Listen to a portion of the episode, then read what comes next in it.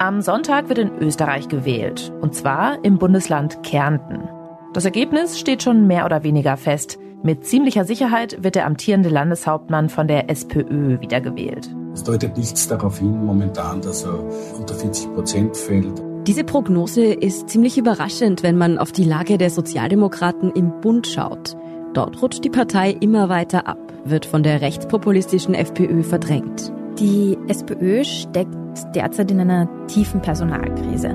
Machtkämpfe rund um die Parteichefin Pamela Rendi-Wagner schwächen die Partei.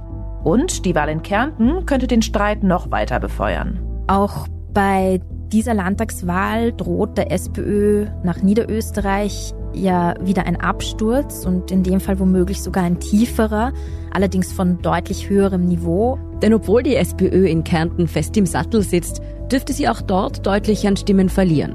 Die Schuld sehen viele Genossinnen und Genossen aber nicht beim roten Landeshauptmann Peter Kaiser. Peter Kaiser hat, als er die Partei übernommen hat, die SPÖ wirklich noch jahrelang in internen, ziemlich brutalen Streitigkeiten konsolidiert und geeint. Wieso ist die SPÖ in Kärnten nach wie vor so beliebt? Und was heißt es für die Bundespartei, wenn sie bei der Wahl dennoch abrutscht?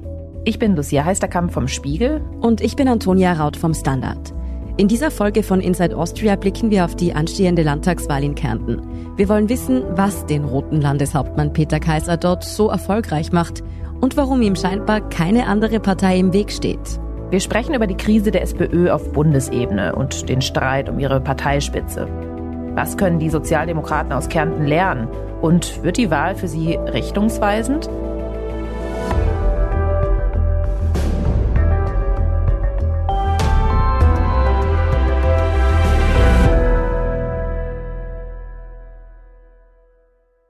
Es ist gerade einmal drei Wochen her, dass wir über die Landtagswahl in Niederösterreich gesprochen haben. Und vor allem über das Comeback, das die FPÖ dorthin gelegt hat. Dieses Wochenende steht in Österreich schon wieder eine Wahl an. Am 5. März wählt Kärnten seinen neuen Landtag. An diesem Tag werden rund 430.000 Wahlberechtigte ihre Stimme abgeben. Es ist die zweite Landtagswahl nach Niederösterreich in diesem Jahr und somit zweifellos auch ein weiterer Stimmungstest für den Bund. Für einige Parteien wird Kärnten eine echte Bewährungsprobe. Aber bevor wir darauf genauer eingehen, wenn Sie zu unseren deutschen HörerInnen gehören, dann können Sie ja vielleicht mit Kärnten gar nicht so viel anfangen. Das ginge vielen Österreicherinnen und Österreichern mit Hessen oder Thüringen oder einem anderen deutschen Bundesland vermutlich gleich.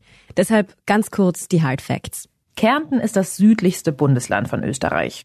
Wenn Sie sich die Karte vorstellen, liegt es unten in der Mitte und grenzt im Norden an Salzburg, im Westen an Tirol, im Süden an Italien und Slowenien und im Osten bzw. Nordosten an die Steiermark. Kärnten zählt momentan so an die 560.000 Einwohner und Einwohnerinnen und dann die Hauptstadt von Kärnten ist Klagenfurt und dann gibt es auch wichtige Städte wie Villach oder Spital an der Trau oder auch Wolfsberg. Sie hören hier Walter Müller. Er ist Länderkorrespondent für den Standard und berichtet über Kärnten. Auch wenn er gerade von größeren Städten gesprochen hat, urban geprägt ist Kärnten als Bundesland wirklich nicht. Kärnten hat schon eine eigene Lebensgeschwindigkeit, während Wien die hektische, aufgeregte und oft auch hyperventilierende Bundeshauptstadt ist, wird hier da im Süden schon ein bisschen das Tempo rausgenommen und in Klagenfurt, so hat man den Eindruck, erlebt man also ein bisschen den Blues der kleinen Provinzstadt. Wenn wir Walter Müller so zuhören, dann bereuen wir es fast, dass wir für diese Folge nicht selbst nach Kärnten gefahren sind. Vieles in Kärnten dreht sich auch ums Essen, um den Kärntner Reindling, um die natürlich Kasnudeln. Und sogar in kleinen versteckten Ortschaften gibt's Edelkreisler. Da kommen die Kunden aus Italien und Slowenien einkaufen. Und auf den Märkten in Klagenfurt gibt's Meeresfrüchte und Produkte aus Slowenien und Italien. Also es ist schon eine eigene Atmosphäre, die dort herrscht. Nicht nur wir haben jetzt spontan Lust auf einen Kurztrip nach Kärnten bekommen. Das Bundesland ist ein beliebtes Urlaubsziel auch für Österreicherinnen und Österreicher. Es gibt mehrere große Seen dort, den Wörthersee etwa oder den Millstätter See. Und auch große Skigebiete, etwa das Nassfeld. Man hat immer den Eindruck, dass Kärnten vor allem ein sommerfrische Land ist, ein Wintersportland und mit seinen Seen ein Tourismusland ist.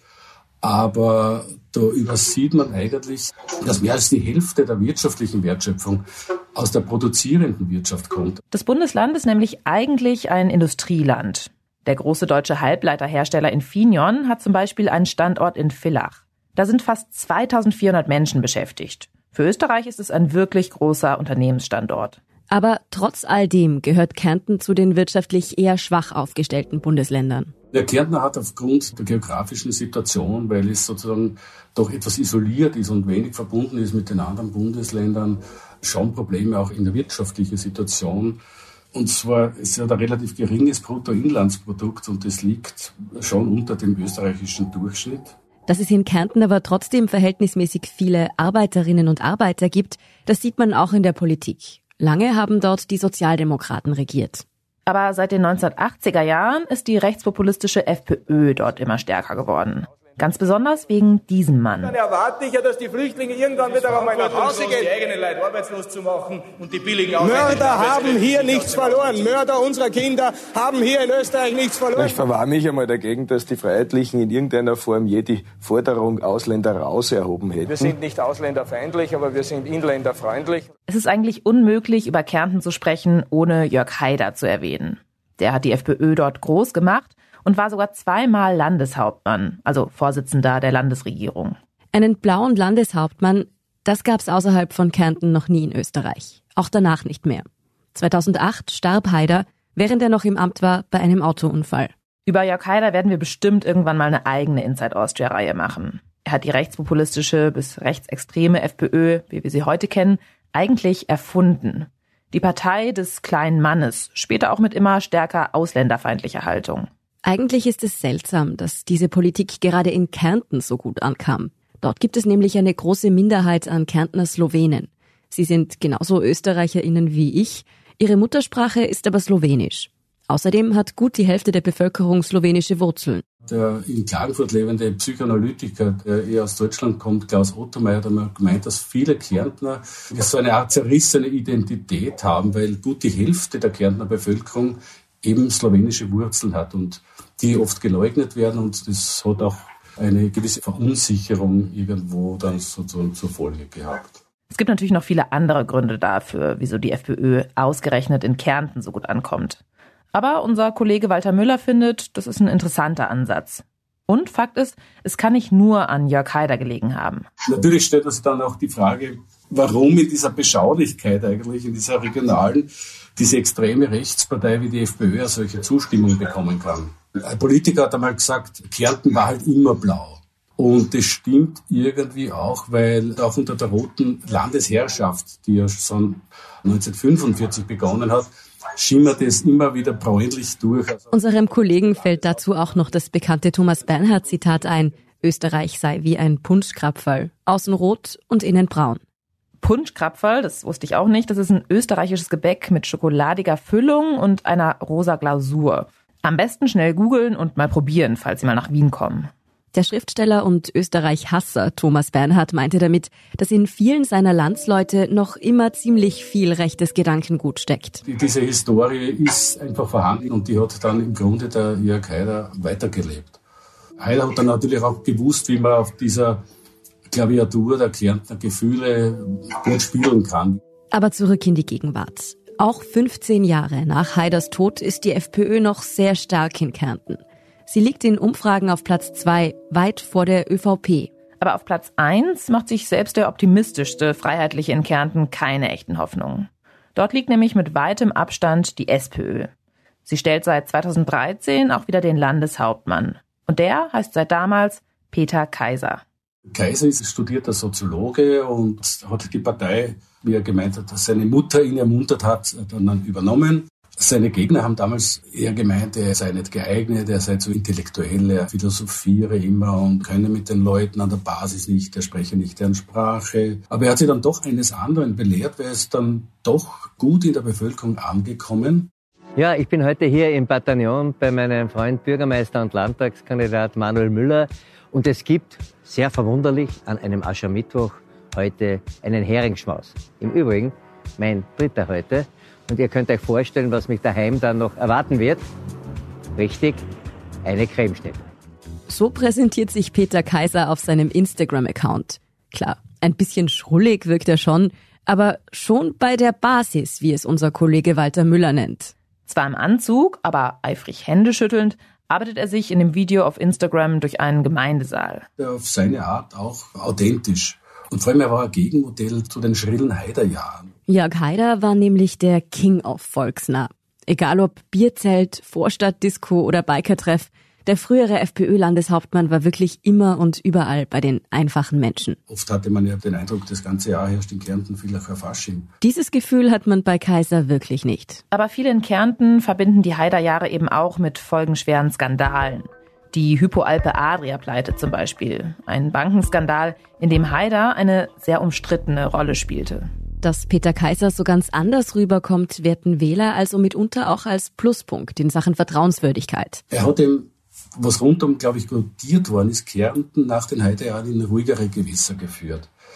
Und seine etwas technokratische Rhetorik hat da offenbar nicht gestört, sondern Vielleicht hat sich sogar sowas wie Kompetenz und Seriosität ausgedrückt. Peter Kaiser setzt schon gerne auch mal auf Symbolpolitik. Zum Beispiel, wenn er seine Antrittsrede auch auf Slowenisch hält. Zobivanje nemško govoreče in slovensko govoreče narodne skupnosti v kulturno bogate dežele Koroški je živo in ga podpiramo. Das Miteinander der deutschsprachigen und slowenischsprachigen Volksgruppe im kulturreichen Land Kärnten wird gelebt und gefördert. Inhaltlich vertritt Peter Kaiser ziemlich klassische linke Werte. Wenn er zum Beispiel eine 30-Stunden-Woche anregt, sind das in vielen Fällen aber auch Dinge, die sich auf Landesebene gar nicht umsetzen lassen. In der Opposition sagen deshalb manche, er habe in Kärnten politisch nicht allzu viel erreicht. Der Kaiser hat das Land jetzt eigentlich in den letzten Jahren recht unspektakulär geführt. Und Kritiker haben immer vorgeworfen, dass er das Land eigentlich nur verwaltet hat und keine großen Projekte gestartet hat. Und er hat das vielleicht auch aus Abgrenzung zur Haider-Zeit gemacht, weil Haider hatte wirklich nur die großen Projekte im Kopf gehabt. Und jetzt in den letzten Jahren standen halt die Themen wie Schulen, Kinderbetreuung, Mobilität, Betriebsansiedlung im Vordergrund. Also weniger spektakuläres, sondern eher so die Basics hat er betrieben. Natürlich sind auch die Covid-Jahre dazugekommen, wo ohnehin auf Sparflamme auch politisch agiert worden ist. Und tatsächlich sieht es so aus, als hätte Kaiser in den letzten Jahren an Popularität verloren. Laut aktuellen Prognosen könnte die SPÖ unter ihm von fast 48 Prozent bei der letzten Wahl auf 43 Prozent absinken. Wobei diese Entwicklung laut unserem Kollegen gar nicht so sehr die Schuld des Landeshauptmanns ist. Das liegt wahrscheinlich schon daran, dass Politiker, die regieren, in gewissem Maße ja auch jetzt abgestraft werden, weil es gibt doch sehr viel Unzufriedenheit im Land, die ein Landeshauptmann vielleicht zwar nicht beeinflussen kann, aber trotzdem dafür verantwortlich gemacht wird. Stichwort Teuerung, wogegen man auf Landesebene natürlich nicht so viel tun kann. Für einen Parteichef trotzdem eine schwierige Situation. Es gibt aber wahrscheinlich noch einen Grund dafür, dass die SPÖ in Kärnten Stimmen verliert, der eigentlich nichts mit Peter Kaiser selbst zu tun hat. Und das ist die Gesamtlage der Sozialdemokraten auf Bundesebene. Die SPÖ steckt derzeit in einer tiefen Personalkrise. Das ist unsere Kollegin Katharina Mittelstädt, leitende Redakteurin Innenpolitik beim Standard. Sie hat den Abwärtstrend der Sozialdemokraten genau mitverfolgt. Zwar liegt die SPÖ in den Umfragen mit rund 24 Prozent immer noch auf Platz zwei, aber doch deutlich hinter der FPÖ. Die belegt mit 28 Prozent derzeit den ersten Platz. Und wir dürfen nicht vergessen, die Regierungspartei ÖVP steckt schon seit den Korruptionsermittlungen rund um Ex-Kanzler Sebastian Kurz in einer tiefen Krise. Man fragt sich also, warum profitiert die SPÖ als größte Oppositionspartei nicht von der schwachen Performance der Kanzlerpartei?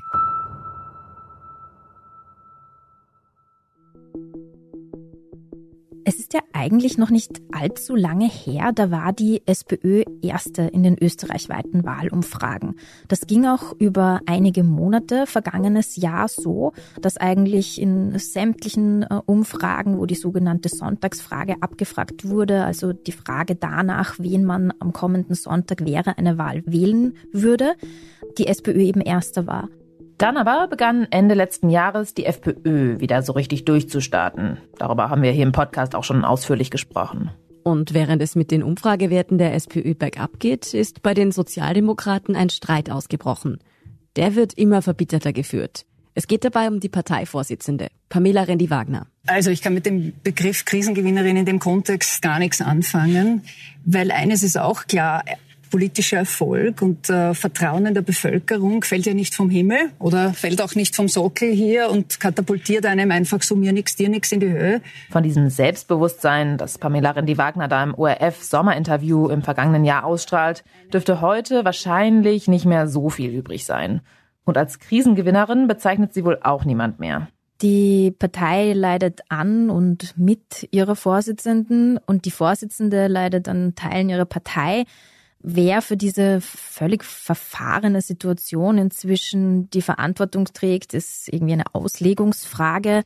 Es gibt jedenfalls einen in der Partei, der relativ unverblümt versucht, an Randy Wagners Sessel zu sägen. Und eins gleich vorweg, der Kärntner Landeshauptmann ist es nicht. Peter Kaiser galt eigentlich immer als Unterstützer von Pamela Rendi-Wagner. Er ist ein altgedienter SPÖ-Politiker, der seiner Partei gegenüber auch einfach relativ bedingungslos loyal ist. Wenn, dann hat Kaiser bis jetzt eher indirekt zur Führungsdebatte beigetragen. Zum Beispiel hat er gesagt, er will keine Führungsdebatte vor der Kärntenwahl. Was man natürlich so verstehen kann, dass es danach eine geben soll. Was aber eher nicht Kaisers Absicht war. Er hat immer wieder klargestellt, dass er nicht an die Spitze der Bundespartei will.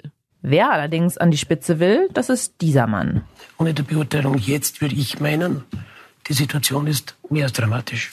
Aber Sie widersprechen da ganz klar Ihrer Parteichefin, die hat ja der ÖVP, die das Thema natürlich auch aufgreift äh, und Vorschläge dazu macht, gesagt, sie macht das nur aufgrund der schlechten Umfragewerte, von denen sie ablenken will. Es wirft die Frage auf, also wovon wollen Sie darum, ablenken oder warum hört die Parteichefin nicht auf Ihre Einschätzung? Geht es nur darum, die Situation, wie sie ist, objektiv darzustellen. Der offenste Widersacher von SPÖ-Chefin Pamela Rendi-Wagner ist der Hans-Peter Doskozil, der burgenländische Landeshauptmann, der wirklich überhaupt keinen Hehl daraus macht, dass er Rendi Wagner für ungeeignet hält als Parteichefin.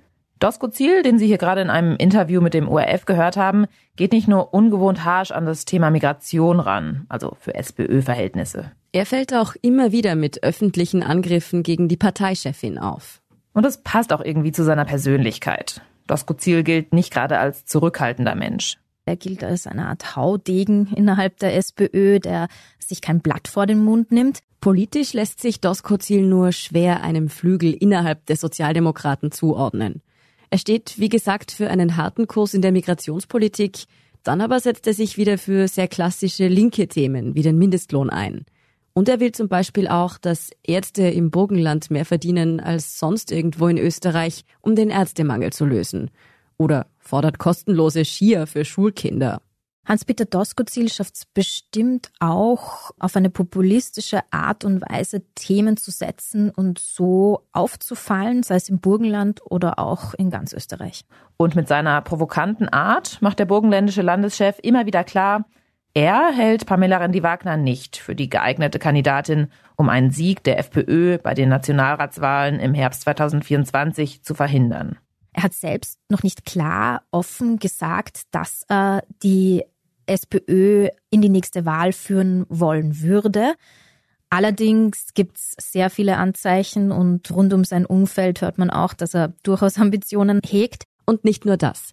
Der Burgenlandchef hat kürzlich sogar eine Umfrage erstellen lassen, in der abgefragt wurde, unter wessen Führung die SPÖ auf Bundesebene denn besser abschneiden würde. Also unter ihm oder unter Pamela Rendi-Wagner. Das Ergebnis dieser Umfrage war unter ihm und zufällig hat diese Umfrage dann natürlich auch ihren Weg in die Medien geschafft. Das erinnert ja schon irgendwie fast an die Methoden eines gewissen Ex-Politikers, der auch mal große Ambitionen hatte. Sebastian Kurz hat das ja auf eine ganz ähnliche Art und Weise orchestriert, als er damals die Parteiführung der ÖVP übernehmen wollte. Wobei wir hier natürlich nicht unterstellen wollen, dass Doskozil die Ergebnisse der Umfrage hat fälschen lassen, was ja bei Sebastian Kurz im Raum steht, wobei natürlich die Unschuldsvermutung gilt. Aber Doskozil stellt sich jedenfalls deutlich als Widersacher seiner Chefin Pamela Rendi-Wagner entgegen. Dieser wiederum fällt es im Gegensatz zum kantigen Doskozil schwer, sich überhaupt richtig zu profilieren. Und das eigentlich schon seit sie die Partei 2018 übernommen hat. Sie ist eine politische Quereinsteigerin. Sie wurde damals von Kanzler Christian Kern in die Bundesregierung als Gesundheitsministerin geholt und ist erst in den Tagen davor überhaupt der SPÖ beigetreten.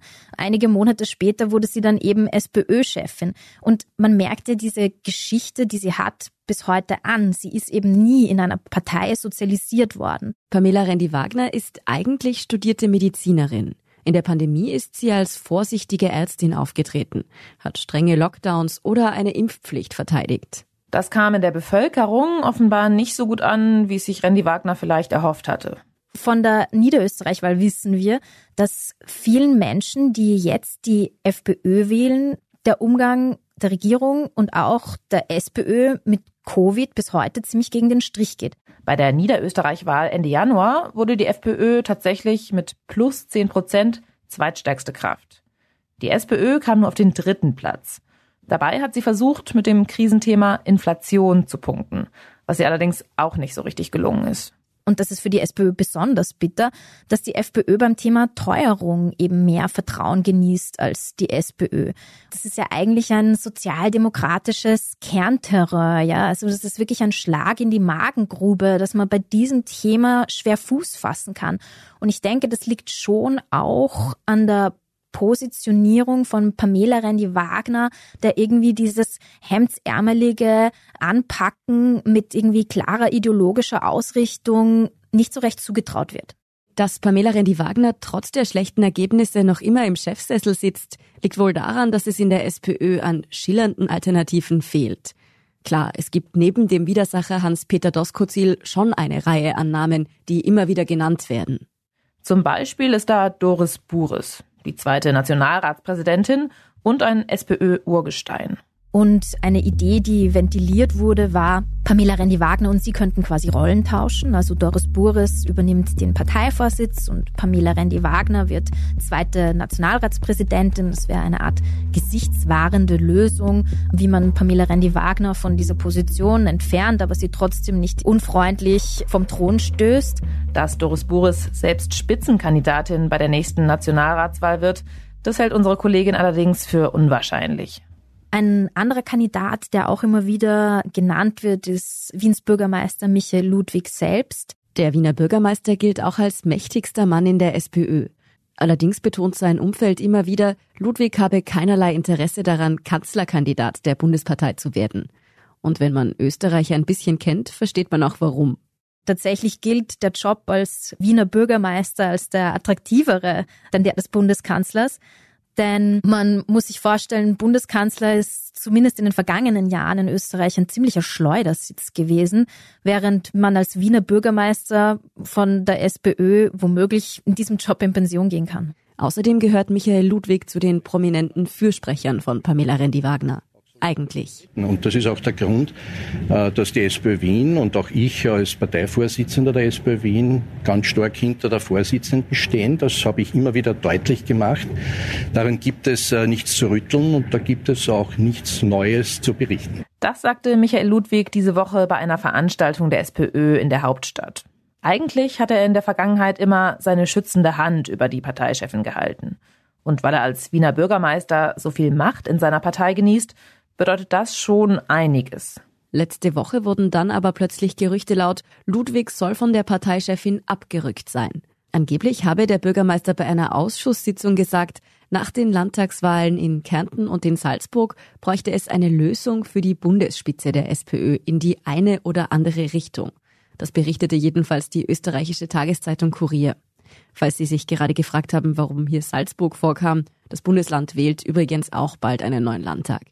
Der Wiener Bürgermeister Ludwig selbst dementierte später die Aussage und bekräftigte, wie Sie ja eben gehört haben, seine Unterstützung für Randy Wagner. Trotzdem hat die Angelegenheit natürlich neuen Wind in die Spekulationen rund um einen möglichen Sturz der Parteichefin gebracht.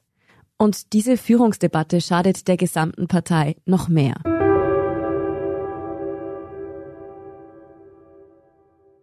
Die Lage der Sozialdemokraten auf Bundesebene scheint also derzeit verfahrener denn je. Und es ist auch keine große Besserung in Sicht. Wenn wir jetzt wieder nach Kärnten blicken, wo am Sonntag ja gewählt wird, dann fragen wir uns natürlich, was läuft dort für die SPÖ besser als im Rest der Republik? Denn auch wenn der amtierende Landeshauptmann Peter Kaiser wahrscheinlich einiges an Prozentpunkten verlieren wird, sitzt er dort doch ziemlich fest im Sattel. Dass er Chef der Landesregierung bleibt, ist laut unserem Kollegen Walter Müller quasi gesichert. Wenn nicht jetzt sozusagen irgendetwas völlig Außergewöhnliches passiert, ein Black Swan-Erlebnis dann schon, glaube ich. Es deutet nichts darauf hin momentan, dass er unter 40 Prozent fällt. Jemand, der auf dieses Black Swan-Ereignis hofft, ist dieser Mann. Meine geschätzten Damen und Herren, wer es noch nicht weiß, liebe Freunde, diesmal ist die Wahl einfach, es gibt zwei Parteien, das sind die Freiheitlichen und der Rest. Weil alle anderen haben bei dem Blödsinn mitgemacht die letzten Jahre, außer wir. Erwin Angerer, Spitzenkandidat der FPÖ, wettert in Interviews gegen die Bundesregierung, deren Corona-Politik und Migration. Er geht mit dem Ziel ins Rennen, in Kärnten Landeshauptmann zu werden. Und wir haben ja schon gehört, die Rechtspopulisten haben in Kärnten mit Haider eine starke Tradition. Wenn wir dann noch an den Erfolg der FPÖ in Niederösterreich denken, könnte man natürlich schon fragen, warum eigentlich nicht? Man hat zwar jetzt seitens der FPÖ schon verlockt, dass man so Richtung 30 Prozent geht, aber die jüngsten Umfragen zeigen, dass die Bäume nicht in den Himmel wachsen. Und das hat mehrere Gründe. Einerseits hat Erwin Angerer nicht das Charisma eines Jörg Haiders und auch nicht das des derzeitigen FPÖ-Chefs Herbert Kickel. Er hat dafür etwas anderes harte Konkurrenz. Könnte daran liegen, dass der Gerhard Köfer vom Team Kärnten auch sehr gut populistisch unterwegs ist, ähnliche Themen spielt wie die FPÖ und relativ gut ankommt. Kritik ist verboten. So schaut es aus im Hohen Haus. Meine Damen und Herren, so wenig Gespür, so wenig Feingefühl für die Sorgen der Österreicher verdient schon ganz besonders meine Aufmerksamkeit. Das war ursprünglich ein SPÖ-Politiker, SPÖ-Bürgermeister und er trat seinerzeit noch, wie es die großen Streitereien in der Kärntner SPÖ gegeben hat, gegen den Peter Kaiser an. Und zwar, er wollte SPÖ-Vorsitzender von Kärnten werden. Aber er ist dort gescheitert und hat dann schließlich beim Team Stronach angedockt. Das Team Stronach war eher eine Eintagsfliege in der österreichischen Parteienlandschaft. Ihr Programm viel Populismus, eine Prise Neoliberalismus und vor allem viel Geld vom Parteigründer. Der Industrielle Frank Stronach hat die Partei 2012 ins Leben gerufen. Sie zog in den Nationalrat und in drei Landtage ein. 2017 hat sie sich dann wieder aufgelöst. Köfer aber blieb der Politik treu. Als sich diese Partei quasi atomisierte, hat er in Kärnten mit dem Team Kärnten weitergemacht. Und der Gerd Köfer nennt sich selbst einen sozusagen herrensärmeligen Haider. Köfer inszeniert sich in seinen Wahlspots auf Instagram als oldschool, coolen Typen, gern auch mal mit Motorrad.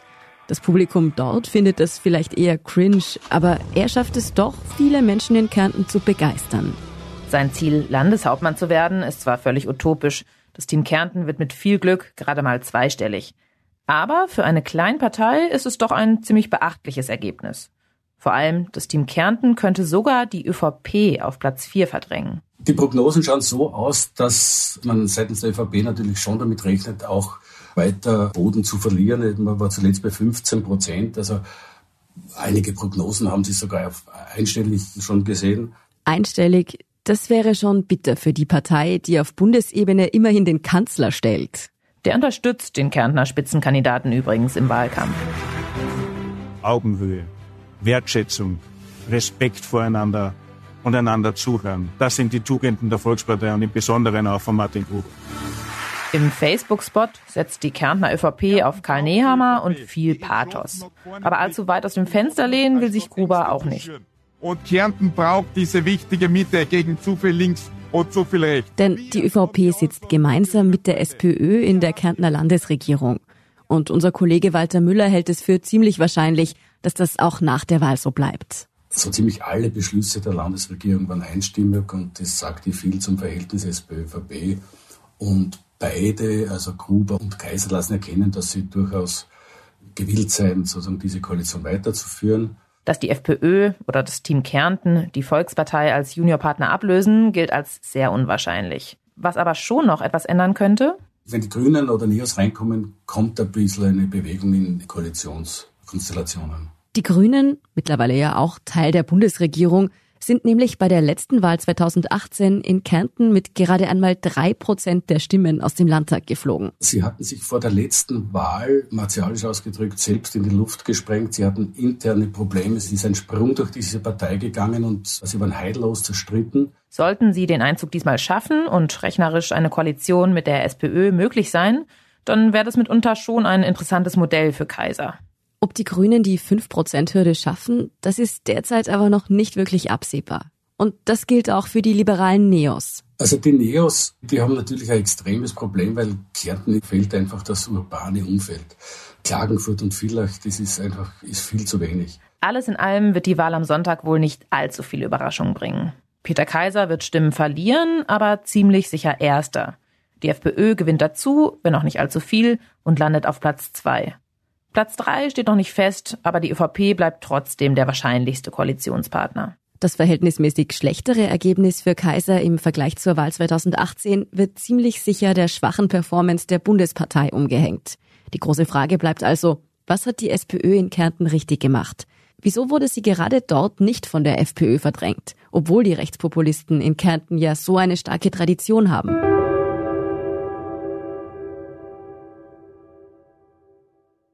Also was äh, die Kärnten SPÖ in einem zentralen Punkt von der Bundes-SPÖ unterscheidet, ist, dass es dort keine Streitigkeiten gibt. Für unseren Kollegen Walter Müller ist die Sache relativ einfach. Peter Kaiser hat, als er die Partei übernommen hat, die SPÖ wirklich noch jahrelangen internen, ziemlich brutalen Streitigkeiten konsolidiert und geeint. Und dann hat er Erfolg gehabt und nichts ist erfolgreicher als der Erfolg. Und daher steht die Kärnten SPÖ eigentlich sehr, sehr stabil da.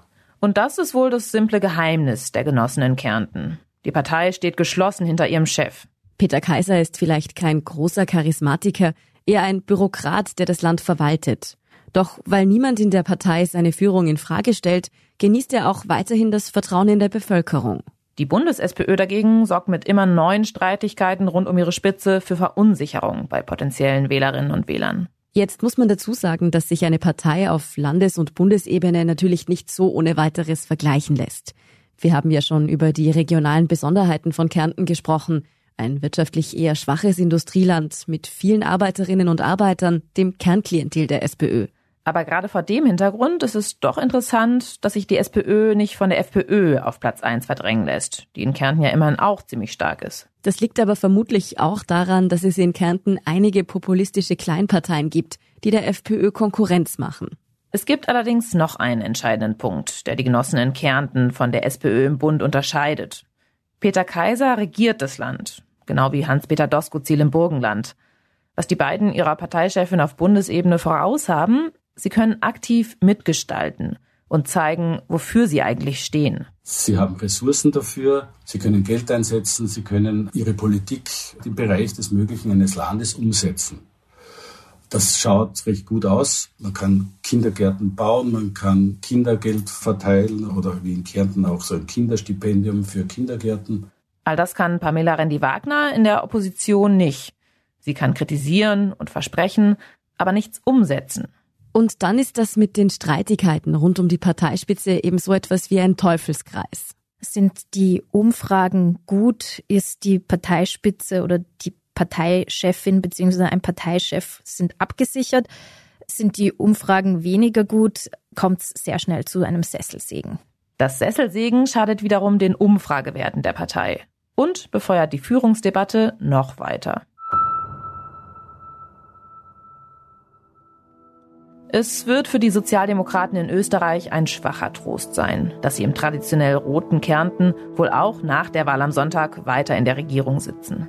Im Gegenteil. Das erwartbare Ergebnis könnte den Streit um die Parteiführung von Pamela Rendi-Wagner sogar weiter eskalieren lassen.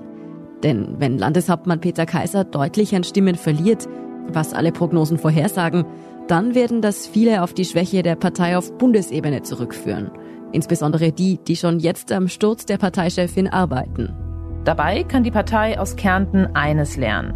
Geschlossenheit und Einigkeit ist noch immer die beste Strategie, vor allem wenn es an glänzenden Alternativen an der Spitze fehlt. Wenn die Sozialdemokraten der FPÖ bei den Nationalratswahlen in anderthalb Jahren wirklich etwas entgegensetzen wollen, dann werden sie sich etwas einfallen lassen müssen. um den ewigen Kreislauf aus sinkenden Umfragewerten und Führungsdebatten zu durchbrechen. Inside Austria hören Sie auf allen gängigen Podcast-Plattformen, auf der Standard.at und auf spiegel.de. Wenn Ihnen unser Podcast gefällt, folgen Sie uns doch und lassen Sie uns ein paar Sterne da. Kritik, Feedback oder Vorschläge zum Podcast wie immer gerne an insideaustria.spiegel.de oder an podcast.derstandard.at. Unsere journalistische Arbeit können Sie am besten mit einem Abonnement unterstützen. Und unsere Hörerinnen und Hörer können mit dem Rabattcode Standard drei Monate lang für 30 Euro das Angebot von Spiegel Plus testen und 50 Prozent sparen. Alle Infos dazu finden Sie auf spiegel.de slash derstandard. Alle Links und Infos stehen wie immer auch in den Shownotes zu dieser Folge. Danke fürs Zuhören und allen, die auch hinter den Kulissen an diesem Podcast mitwirken. Das waren diesmal vor allem Scholt Wilhelm, Ole Reismann und Christoph Grubitz. Ich bin Lucia Heisterkamp. Ich bin Antonia Raut. Wir sagen Tschüss und Baba.